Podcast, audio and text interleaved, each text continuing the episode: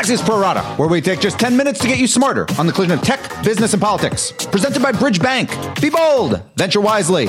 On today's show, Disney admits to flirting with Twitter and how vaping could hurt President Trump in 2020. But first, we mess. Okay, honestly, I did not expect that we'd be doing another episode about WeWork, uh, at least not yet. But this thing is now full fledged soap opera, which means it takes unexpected and ridiculous turns when you least expect them. The latest came this weekend with reports, first by the Wall Street Journal, that lead WeWork investor SoftBank is seeking to oust company co founder and CEO Adam Neumann. The basic idea is that kicking out Neumann would stop WeWork from going public in 2019, which is something SoftBank has been wanting for weeks, but but so far hasn't managed to completely accomplish. So, three things to know. First, there are no new allegations of serious wrongdoing against Neumann, at least not in terms of anything SoftBank wouldn't or shouldn't have known when they invested at a $47 billion valuation earlier this year. Again, at least not that we know about. Two, Neumann recently agreed to corporate governance changes that would allow the board to fire him. But it should be noted, he also could fire the entire board first. So, at least in theory. So this is kind of a game of corporate chicken. Three, WeWork could run into a major cash crunch if this IPO doesn't happen and happen soon. Not only because it wouldn't generate billions of dollars from selling stock, but also because it's got a $6 billion debt deal reliant on the IPO occurring in 2019. Remember, WeWork is a company that loses tons of money and has huge liabilities cash is king. The bottom line here, no matter whether Neumann wins or SoftBank wins, the actual business is being hurt in the meantime. For example, why would a big enterprise company right now want to commit to multiple WeWork contracts with so much in flux and so many accusations being leaked? By trying to salvage its investment, SoftBank may actually be burning it down. In 15 seconds, we'll go deeper with Wall Street Journal reporter Maureen Farrell. But first, this. Bridgebank believes in the risk takers, the game changers, and the disruptors, those committed to leveraging innovation to make the world a better place. That's why Bridgebank has been dedicated to providing financial solutions to sponsor backed emerging technology and growth companies for nearly two decades through its national network of banking teams and offices. Bridgebank is a division of Western Alliance Bank. Bridgebank, be bold, venture wisely. We're joined now by the Wall Street Journal's Maureen Farrell. From your perspective and your reporting, do you believe SoftBank has learned new information about Adam Neumann in the past, call it several weeks? Or is the real piece of information they've learned that prospective investors aren't comfortable investing in a company with him at the helm?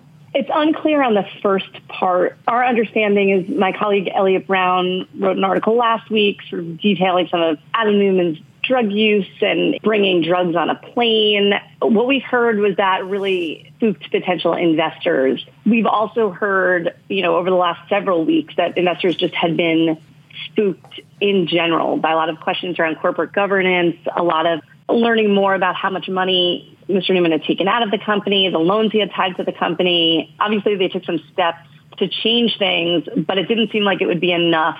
On the corporate governance piece specifically, from what you've heard, is there anything that right now WeWork slash Neumann could do that would make investors more comfortable on that piece? Because from my read of it, he gave up quite a lot as part of that and seemed to do most of what they wanted him to do.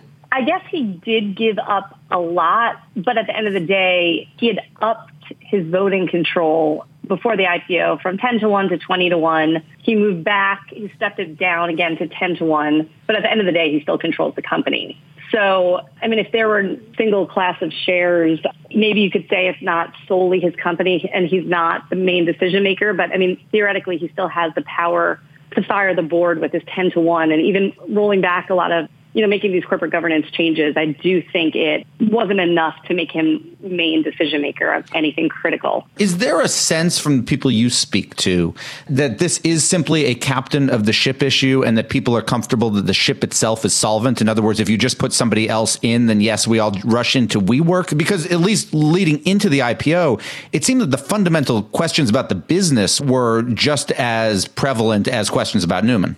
I've heard really mixed things as far as that goes. I mean, right now, in terms of chatter about if you take him out of it, this is a great business, it's growing, it has this huge international brand. But then, as you said, the minute we saw the financials, and obviously bond investors had known them for a while, a lot had been out there, they're losing a lot of money. They're making a lot of money, they're growing, but the losses are there. There is this argument put out there that they could stop losing so much money if they stop growing, that it's very much in their control. But clearly, you know, investors want growth. So I think it's really an open question. And then there's that question of, I mean, Adam Neumann built this company. He has something that made this that no one else has. I mean, there's tons of um, company, subleasing companies. Yeah, there's this question of you know that the difference between WeWork and Regus, for example, is him, for lack of a better term, his aesthetic, like which has created this company, which is different than the hundreds of other co-working space companies out there.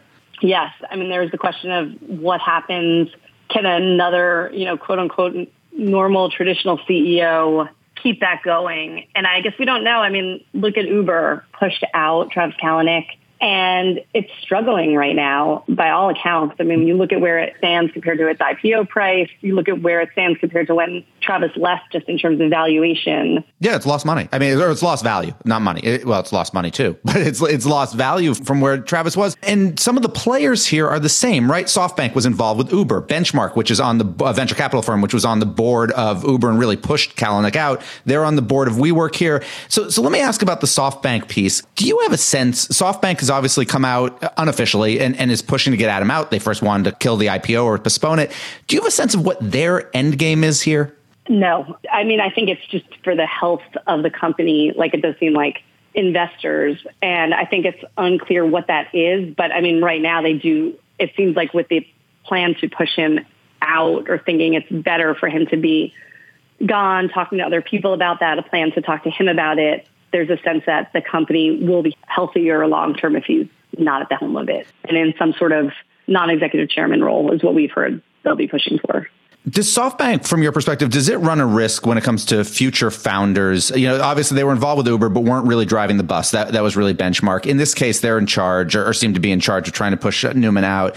Do they run a risk when it comes to getting future deals, future founders who are going to look at this and say, "Wait a minute, we, you know, you were all in on Adam Neumann and then you bailed at the first sign of real trouble," or are those other founders going to say, "Don't worry, we're not Adam Neumann. We're not going to have that problem." If I had to guess, I do think it's the latter. And just when you see uh, literally just in terms of how much he's taken out of the company and some of the corporate governance things. When we reported initially that he had taken out hundreds of millions of dollars and stock sales and hundreds of millions in loans, everyone I talked to when we reported that story who was aware of this said it was orders of magnitude bigger than anything they had ever seen from a founder. But SoftBank knew about all that, right? That, that's the part I try to understand here. SoftBank's now pushing to try to get him out. SoftBank's on the board. SoftBank put, you know, you talked about the losses. SoftBank is known for pushing aggressively in growth, growth, growth at all costs.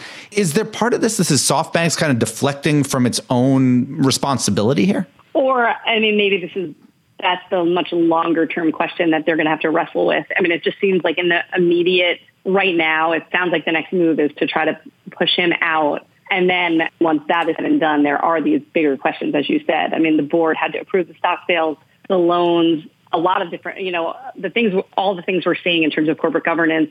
So I think that's the question there. I mean, this growth at all costs, this giving founders so much control, so much power, is that going to be okay to remain the play for SoftBank? So even if founders don't think they're like Adam Neumann, what has kind of won them deals, this huge outpouring of capital. There are a lot of open questions right now about SoftBank. The next vision fund, will they get it done? So I think we're going to be learning the answers to those questions and how they're dealing with it internally and externally, what investors are going to say to them about this. You know, we know that the Saudi sovereign wealth fund pushed back against their last investment in WeWork. So it was done by the SoftBank Group. So anyway, I think that those questions we're going to see for a while going forward, and they're going to take a long time to answer. Thank you so much to Maureen Farrell of the Wall Street Journal. We do not know what her next story will say, except we are certain there will be one. My final two right after this. With offices and tech hubs throughout the country, including San Francisco, Boston, and Atlanta, and new offices in Seattle, Denver, and Chicago, Bridgebank continues to meet the innovation ecosystem wherever it thrives. And through its teams focused on technology and life sciences companies and the equity investors who fuel them, Bridgebank delivers a responsive, high touch client experience. Bridgebank is a division of Western Alliance Bank. Bridgebank. Be bold, venture wisely.